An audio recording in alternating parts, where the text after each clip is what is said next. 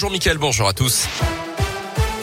Et à la une de l'actualité ce matin, le projet de loi sur le passe vaccinal finalement adopté tôt ce matin en première lecture à l'Assemblée nationale avec deux jours de retard sur le calendrier initial à cause d'une suspension de séance obtenue par l'opposition et à cause surtout des propos polémiques tenus par Emmanuel Macron concernant les Français réfractaires au vaccin.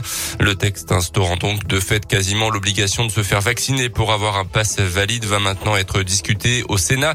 Hier, plus de 330 000 nouveaux cas de Covid ont été enregistrés en France. Nouveau record dans cette pandémie. Une dégradation de la situation sanitaire qui s'accompagne aussi d'un rebond des injections de première dose. Le ministre de la Santé a fait état de 66 000 primo-vaccinations euh, pour la journée de mercredi. Notez enfin ce chiffre, 7% d'enseignants absents en ce moment pour cause de Covid pour cette première semaine de rentrée. Un pic attendu à 15% dans les prochains jours selon le ministre de l'Éducation. Le conseil scientifique avait estimé à au moins un tiers les profs qui pourraient être touchés par le coronavirus d'ici la fin du mois de janvier dans le pays. pays. À la une, dans l'un, ce dramatique accident, dramatique collision entre une voiture et un TER hier soir, un passage à niveau à Perona. L'accident s'est produit vers 21h. La conductrice, une septuagénaire qui n'habite pas la commune, n'a pas survécu. Une douzaine de personnes qui se trouvaient à bord du train de cette liaison entre Bourg et Lyon, aucune n'a été blessée. Euh, selon les premiers éléments, les barrières étaient baissées, la voiture à l'arrêt sur les voies lorsque le train est arrivé. Des projets et beaucoup de chantiers cette année à Bourg. Zoom ce jeudi sur les grands travaux qui vont rythmer l'année 2022. Des premiers coups de pioche vont être donnés. D'autres projets se poursuivent.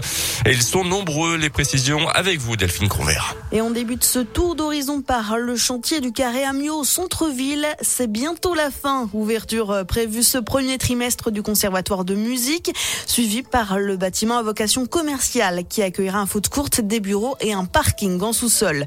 Autre projet qui devrait se terminer sur cette fin d'année, cette fois-ci sur le site de la vinigrerie, avec une résidence d'une centaine de logements tout confort pour personnes âgées, des espaces verts qui prendront place donc à deux pas des lycées. Sur le site de la Madeleine, les travaux se poursuivent après la démolition du bâtiment Saint-Joseph l'an passé, place à la construction d'un bâtiment ultramoderne de 4000 mètres carrés avec commerce, logement et bureaux sur trois étages, livraison en 2023. Enfin, des travaux qui vont débuter courant de l'année au pont de Lyon. Après la réfection des réseaux, un rond-point sera implanté pour fluidifier la circulation. Du chantier en 2023. Merci Delphine. À Macron, de nombreux chantiers sont également en cours place Genevet avec la construction notamment d'une résidence senior qui devrait s'achever cette fin d'année.